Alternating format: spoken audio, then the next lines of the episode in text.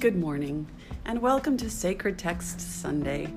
We are reporting live from Bangkok, Thailand, here at the NISA Convention. Today, we're going to be talking about what makes a text sacred. Of course, we know it has impact beyond the experience of the text itself. There's community buy in that's, that's greater than just a single person. It has longevity.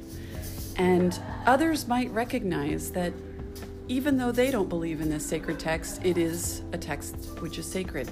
So, today we are talking to two folks who are part of a community that believe in a very, very sacred text to them. And we're going to determine if that text is indeed sacred. Kristen, Shireen, welcome to the show. Thank you. Thank you. So tell us about your sacred text. Um, our sacred text is not actually uh, a thing, it's a person, Amber. Um, and that person, Shireen, is Oprah. Oprah has inspired us all.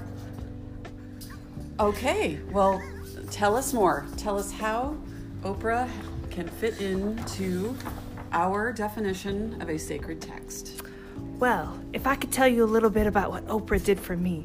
I used to never read. I used to sometimes look at picture books. But then I heard about her book club. And I was inspired to read. And then I got other people to read. And we all kept reading. And I just feel like such a better person. And everyone around me started reading. And we all just became better. I mean, yeah, her book club is amazing, but the breadth that she has she has her show, she has her magazine, she has Super Soul Sunday, podcast, and show, and she has movies that empower the female movement. Amber. Okay, so how exactly is this a, a text? Well, all of those are text, Amber. They all contribute to who Oprah is, her essence. And all of those things allow for people to be inspired beyond just, oh, that's interesting. They do, Amber, they do things based on Oprah. So you're saying that her entire body of work is this sacred text? Yes, that is what we're saying. And how many followers would you say you have with this text at this point? I'd say millions. Millions. Easily millions. Millions. Easily millions. Easily. All, in many countries all over the, I think in every country. I would, you say every country? Every country. Okay. Smoother. Okay, Kristen and Shireen, you've made a few good points, but I'm not sure that I'm entirely convinced that this is indeed a sacred text.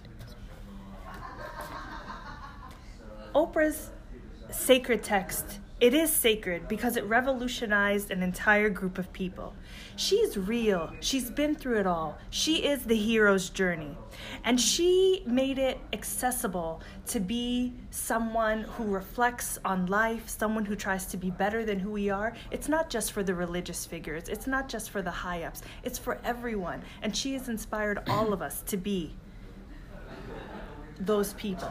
She's brought on uh, great thinkers like Eckhart Tolle and Deepak Chopra who've joined her and supported her in her journey to help others be better. Yeah, I agree. She also transcends political and religious groups. People from um, whatever way of thinking can connect to each other through Oprah, through that commonality. Okay, anything else you'd like to add before I make my decision? Um, she's gonna leave a legacy, Amber.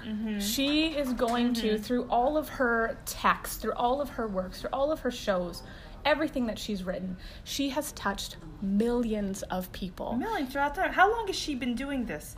Early 80s? Yeah, early At 80s. I mean, a long time. And, and even after we're all gone, people will still be quoting She Oprah. will be remembered. Okay, so I'm going to make my decision.